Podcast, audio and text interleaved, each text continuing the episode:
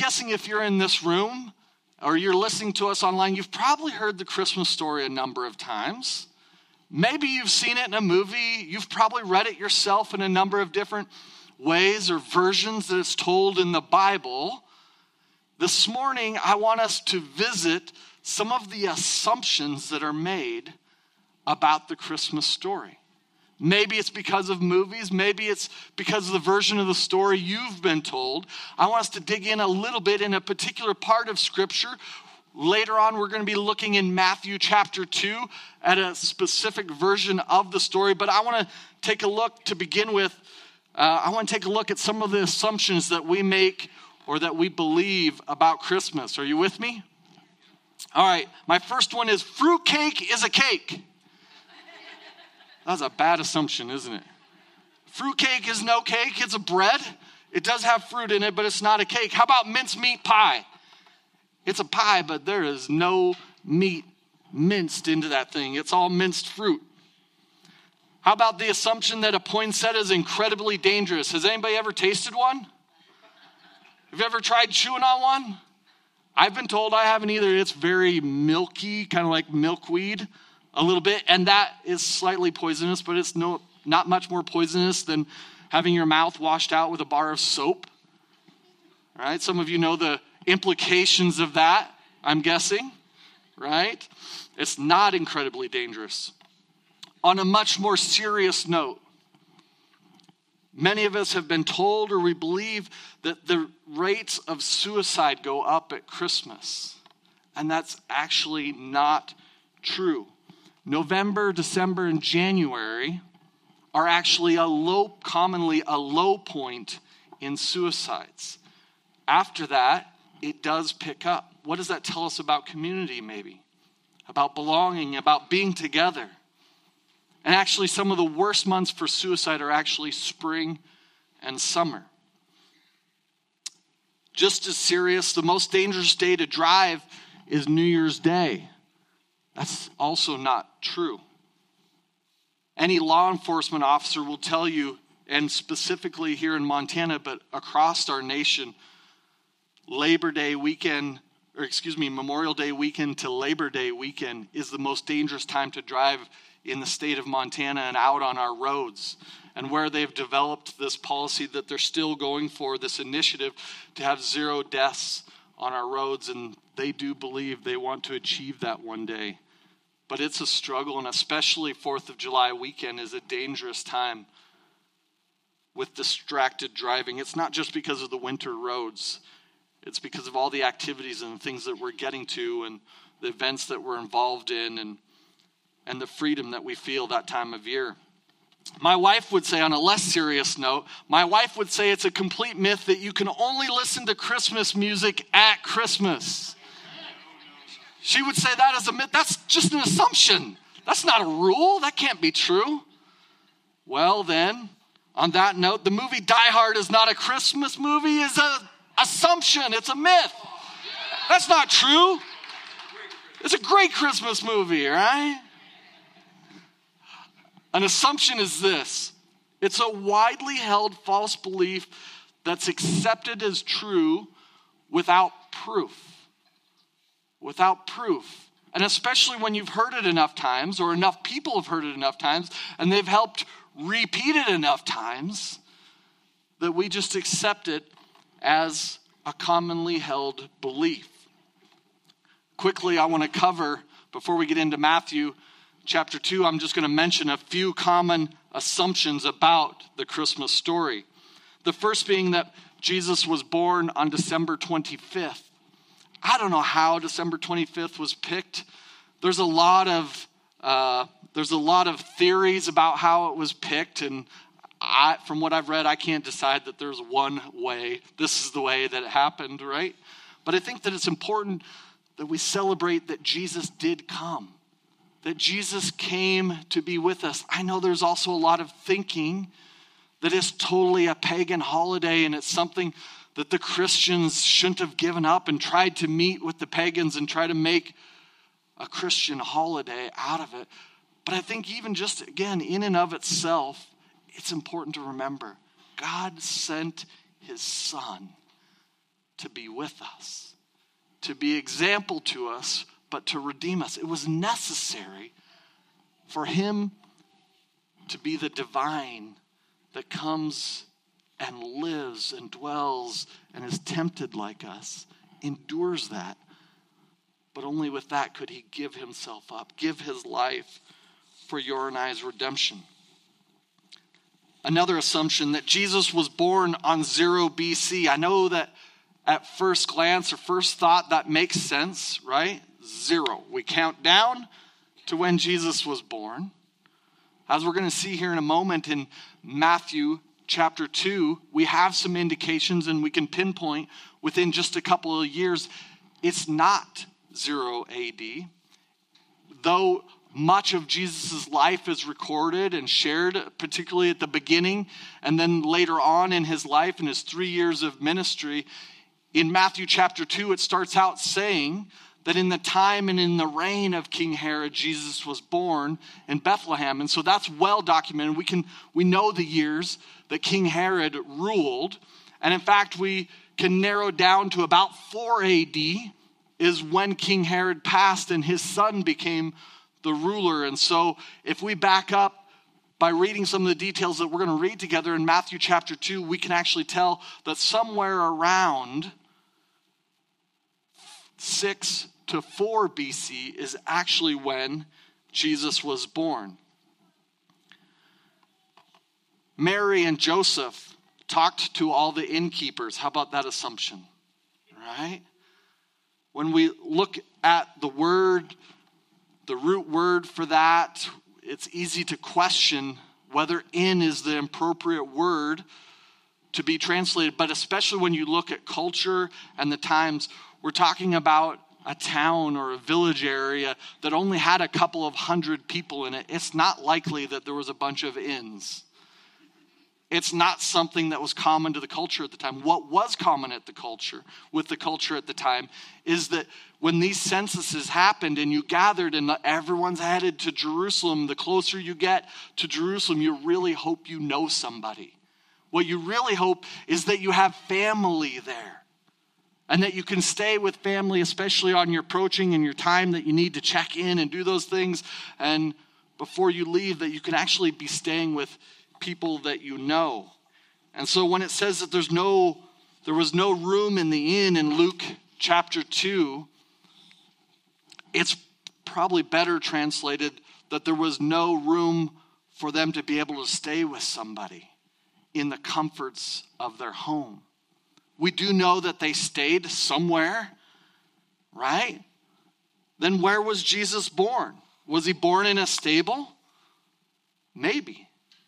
But it is a bit of an assumption. We know that he was born and he was laid in a manger, right? But in those times, even in my time living in Romania, it wasn't uncommon to have let me back up even further. When I was a kid, when I was a kid, we lived in a trailer house and we had additions to the trailer house, one out at the back door, one at the side door, one off the back corner. And when I lived in Romania, that was a common thing as well, not to live in a trailer house. Don't misunderstand me, right? But you had these add-on, almost like here you might call them the woodshed, to the side of the house to keep the wood dry and protected, but accessible at the back door, or accessible at the side door or the front door. And commonly you may have one of those split doors, so you could also open the top and check on the crew that's in there. But when you have weather like we're about to have this next week and there's cold temperatures, you fit in what you can fit in and you say, that's okay, I'd like to keep the milk cow around. It's going to be a major inconvenience to not have that milking goat. I'll clean out the manure this spring, but we need to keep them warm. We need to keep them safe. We need to keep an eye on them. Maybe it was one of those. Maybe it was a cave. We don't know exactly where he was born or what or where the manger came, but he was laid there. There were 3 wise men is an assumption as well. As we're going to read in Matthew chapter 2, it talks about the wise men. It mentions them, and they're an integral and important part of the story. But we derive the number 3 more from the gifts that are given. The fact that there was 3 of them. There may have been 3, but there may have been 10 wise men. And the idea that the wise men, because of our nativity sets, the idea that the wise men arrived the night that Jesus was born was also an assumption. It's not true, as we'll see in Matthew chapter 2. It's somewhere around the first 2 years of Jesus' life because of the mandate that King Herod makes. It's not on that evening, and it's probably not that likely that any birthing mother wants to meet a bunch of shepherds as soon as she gave birth, right? The Jewish day started in the evening, not in the morning. Commonly, we talk about the morning. But for them, anywhere, somewhere in the first day, likely, probably what we would call the next day. Somewhere in there, the shepherds met the baby Jesus and the new mother, Mary. The wise men, I'd like to read more about and dive into and extract some things that we can learn for them and we can apply to ourselves, even about some of the assumptions we may make about ourselves or some of the assumptions that we may make about God. Are you ready to read with me in Matthew chapter 2? A version, a portion of the Christmas story. In Matthew chapter 2, verse 1, it says, "After Jesus was born in Bethlehem in Judea, during the time of King Herod, Magi from the east came to Jerusalem and asked, 'Where's the one who's been born King of the Jews? We saw his star when it rose, and we've come to worship him.' When King Herod heard this, he was disturbed, and all Jerusalem with him. When he'd called together all the people's chief priests and teachers of the law, he asked them where the Messiah was to be born. 'In Bethlehem in Judea,' they replied, 'for this is what the prophet has written.'" Skipping to verse 7, it says, "Then Herod called the Magi secretly and found out from them the exact time that the star had appeared. He sent them to Bethlehem and said, 'Go and search carefully for the child. As soon as you find him, report to me so that I too may go and worship him.'" Dun, dun, dun. I don't think Herod wanted to bring him gifts and worship him. Verse 9, "After they had heard the king, they went on their way, and the star that they had seen when it rose went ahead of them until it stopped over the place where the child was. When they saw the star, they were overjoyed. On coming to the house, they saw the child with his mother Mary, and they bowed down and worshipped him. Then they opened their treasures and presented him with gifts of gold, of frankincense, and myrrh. And having been warned in a dream not to go back to Herod, they returned to their country by another route. When they had gone, an angel of the Lord appeared to Joseph in a dream. 'Get up,' he said, 'take the child and his mother and escape to Egypt. Stay there until I tell you, for Herod's going to search for the child to kill him.' So he got up, took the child and his mother during the night, and left for Egypt, where he stayed until the death of Herod. And so was fulfilled what the Lord had said through the prophet, 'Out of Egypt I called my son.' When Herod realized that he had been outwitted by the wise men, or the Magi, he was furious, and he gave orders to kill all the boys in Bethlehem and its vicinity who were 2 years old and under, in accordance with the time he had learned from the Magi." What a story. I pondered that story, and sometimes I have to think of it in my terms. And as I pondered it, I wondered, how far is Bethlehem from Jerusalem? Why were the Magi, why were the wise men, which we don't know where they were coming from, but again, we only assume from quite a distance, why were they, say, checking in at the capital here in Helena, Montana? Why were they checking in for directions? Why were they wondering? Why would they assume that maybe Governor Gianforte would know the specific birth that they're talking about when it's happened somewhere in a 2 year time frame? And I looked up, it's only about 5.5 miles away. Jerusalem, you have the Roman rulers, you have the Jewish leaders, you have the synagogue there, you have all these knowledgeable, wise people about the scriptures who should know all these details And yet, let's say in East Helena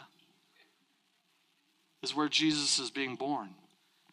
And these wise men are walking presumably from a long distance and not totally familiar with the area, are wondering where they might find this coming king, who even though is under the age of 2 is now a threat to Herod. And so clarifying some details, but not sharing all that they know from the scriptures, being wise in themselves, they leave the capital, let's say. And they walk to East Helena to find on what street, on what block, and then scripture says the house that Mary was with Jesus. Wow. That's helpful to me. But it brings up another question.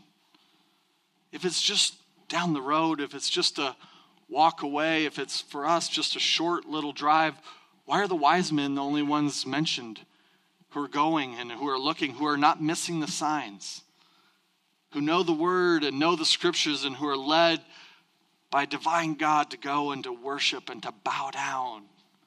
I imagine for a moment myself maybe being with that entourage of, again, who knows, 3, 10, 20 of them. What it must have been like after a long distance walking onto the main street of East Helena, trying to find the house. You're on this journey. There's a lot of assumptions you could have made by then, particularly when you realize, I'm not so sure Herod wants to give him gifts.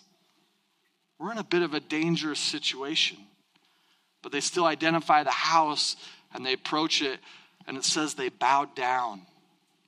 They opened their treasures and gave him gifts in their worship. Wow. Wow, what a scene. There's some things that we can learn, and I want to start with some assumptions along the way that maybe some of the wise men or the Magi could have made. You and I make assumptions, right? Am I the only one in the room? We make assumptions, and it's not all about fruitcake and mince pie. It's even about God and my relationship with God and the way God sees me and the way I see God. And sometimes I count it as truth as if it's proven or that there's proof. But it's not all proven. I wrote, the wise men could have assumed we didn't really hear from God. Why are we going to go do this anyway? Particularly along the way, but even before they left, but even when they started to encounter possible trouble in Jerusalem. But they chose to, one, stay open to new ideas from God. That's a lesson for us. It's not something that had been done before. It's not something seemingly you need to do even after the babe is 2 years old. The shepherds were on the immediate scene. How many of you have even done this? Someone's been born and you felt like, oh, I really needed to meet them at the hospital or take them a meal at home, but it's been such and such amount of time, and you're like, it's too late. Not the Magi. There's a light. There's a divine light. We know when that star came up, and we're going to follow, and we want to find where this babe is. We have gifts to bring. We have worship to give, and we've got to meet this little one. But again, people around the area aren't making that venture, aren't making that trek. The wise men could have also assumed God's led us into trouble, into a dead end. He's left us hanging. I'm out. I'm not hanging around for this. When they sniffed trouble, I would guess they expected a little bit of trouble. Wise men perceive trouble long before trouble is in front of them, right? They were wise men, after all. The second lesson the Magi could teach us is to trust God to guide us into our future. Trusting God as our guide, they no doubt did. Again, we don't know from how far away, for how long, but they're following a light. They have no idea where they're going. What about Abraham in the Old Testament? God's calling Abraham with these incredibly comforting words of direction. He says, he knows the way Abraham's 75 years old at this time, and God says this, leave your native country, your relatives, and your father's family, and go to the land that I will show you. How many of you, that's enough direction to pick up stake and leave? Wow. I don't know the backstory of the wise men. I know that they're just following a light. They don't know where the house is. They're they have to stop for some reason at Herod's office. Check in to try and get specific details. He's not much help at all. And they persevere, saying, God, we're still trusting you with our future. Jesus, in Luke 22, knows the intricate details of Peter's life and all that he wants to accomplish with Peter. So much so that Jesus says, Peter, I know you're going to deny me 3 times. No, I'm not. No, I'm not. Yes, you are.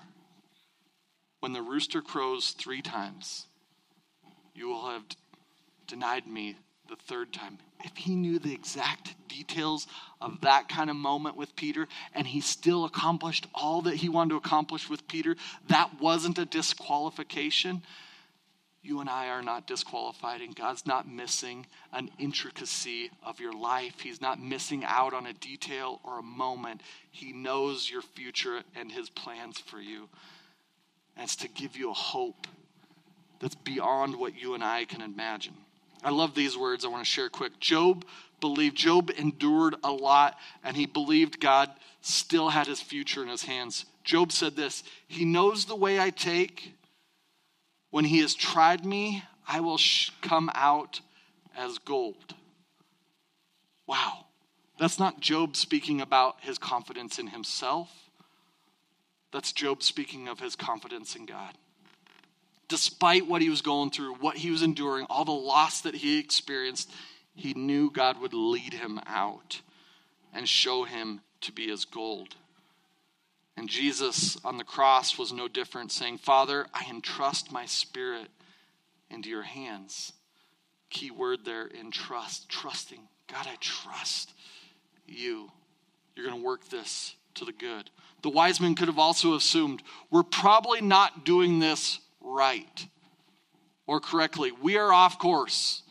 We are falling into the hands of Herod. Rather than pushing the panic button, they're going to choose faith. You and I read in the book of Hebrews how essential faith is. It says it's impossible to please God without faith. Not with attending church, not participating, not practicing, not doing nothing, but having faith in God. If we don't have faith, and the kind of faith that the Magi are on, the kind of journey that they're on, they're exemplifying a tremendous faith, an exceptional faith. Faith that the God of the Bible is leading them. That the God of the Bible is what they're following, and that they want to please him above everybody else. Again, Abraham was that kind of exceptional faith. And the Magi had to leave. They had to start the journey and end up finishing the journey following a star, following light that they believed was a divine indication. Lastly, the wise men could have assumed, we don't really know what God's doing, what he's up to right now. We don't really know.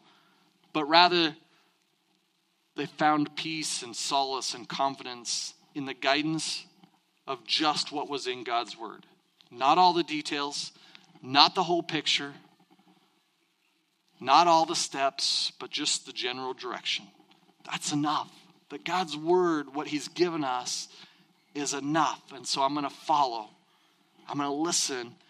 And I'm going to obey. It seems like all they had was a star to follow, but it was so much more. They knew this word. They were wise because they knew this word. They were counted as magi Not necessarily as kings, but certainly as wise because of the one book. Because the book you and I have in front of us. And that book validated what they were experiencing.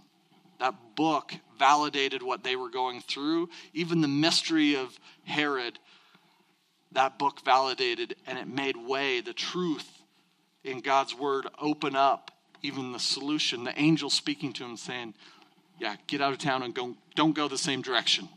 Hit a different trail, right? But just like Christmas has its assumptions, and we make assumptions, and some of those assumptions are given to us or told us, and we take them as truth.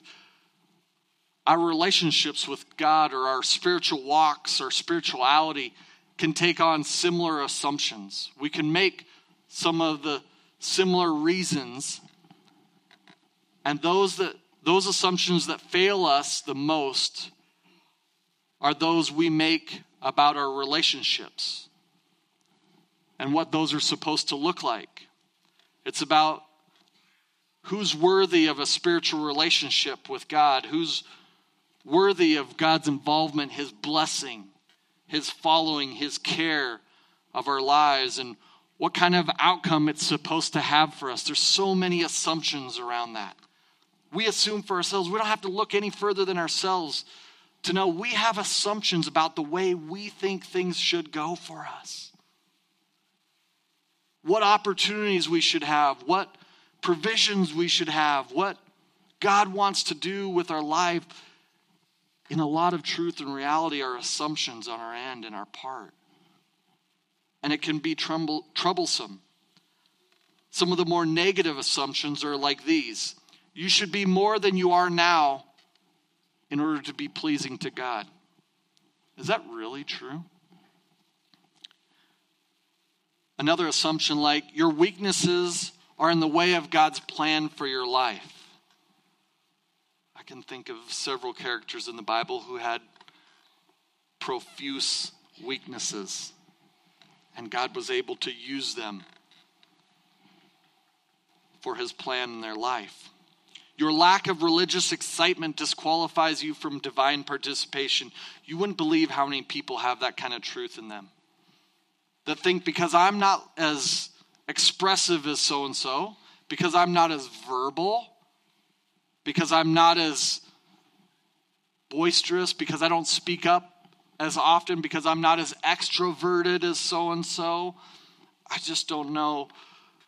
I'm not confident in God's desire to use me or to do something big with my life.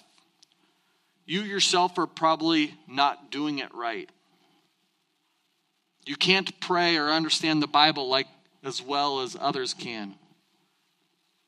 Or the assumption that other people have something that you don't have that just prevents you in your relationship or hinders you in your relationship with God. Our assumptions hinder our spiritual journey with God and others in all kinds of ways. But I want to say, even from the Christmas story, that an antidote to our assumptions is God's surprise.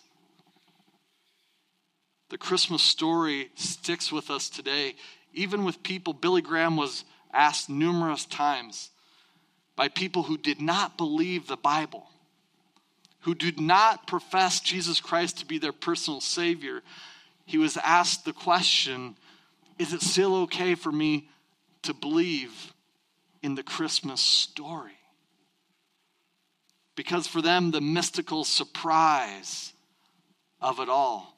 But God, in our assumptions, loves to peel back the myth, the untruth with surprise, and show us what he's doing and how he really feels and how he really cares and how he's really made way, how he's really intervened to undo our assumptions with his truth, with proof, with believing, with faith, with an undeserved love and an undeserved mercy. And that's the Christmas story. A surprise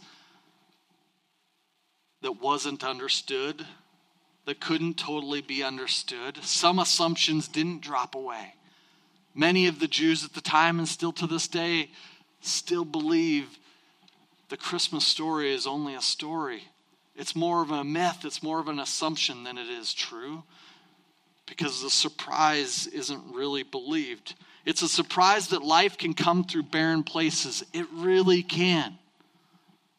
God can turn the barren into life by surprise. It's a surprise that God does choose meek nobodies to participate in his divine plan.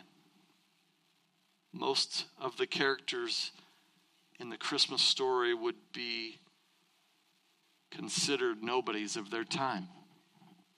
Nobodies who God chose to use in his divine plan in a miraculous, surprising, unassuming, truthful, proven way. It's a surprise that you and I will be given everything we need to accomplish just what we've been asked to do. Just like Mary was, just like Joseph was, just like the Magi were, given exactly just what they needed to do, or needed to accomplish what they needed to do, what they'd been asked to do. It's a surprise that nothing can separate us from the love of God. There's something in all of us that we have to deal with at some point or another to undo that truth that seems like truth in our hearts, that there's something I can do to be unloved. But surprise, it's not true. It's not true. There's nothing we can do to be separated from God's love.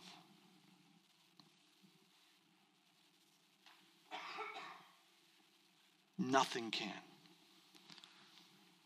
I hope this holiday Christmas season, as we close, that you, like the wise men, it says, were overjoyed, filled with joy, overflowing, in how much maybe even they assumed, but how we assume that we could be surprised into worship, that we could be surprised in even the treasures that we have to open up, the gifts that we have to share, the worship that we can give God like the Magi did, almost 2 years after the fact, still making the journey,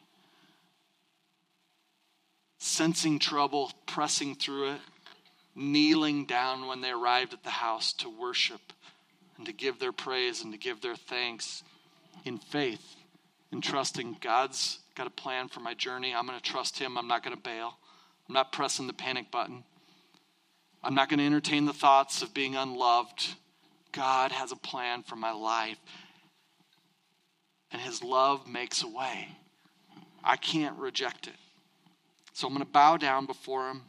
I'm going to open my treasures. I'm going to present my gifts. And I'm going to worship him this season. I want to invite you to join us this coming Saturday at 2 o'clock in the afternoon. We're going to do that, aren't we? We're going to come together on Christmas Eve together and worship and come together for the Christmas story and to worship right here. I want to make you aware there's only nursery available. We'll have our children in here with us. And it's going to be a great celebration day. We won't have church that Sunday on Christmas Day.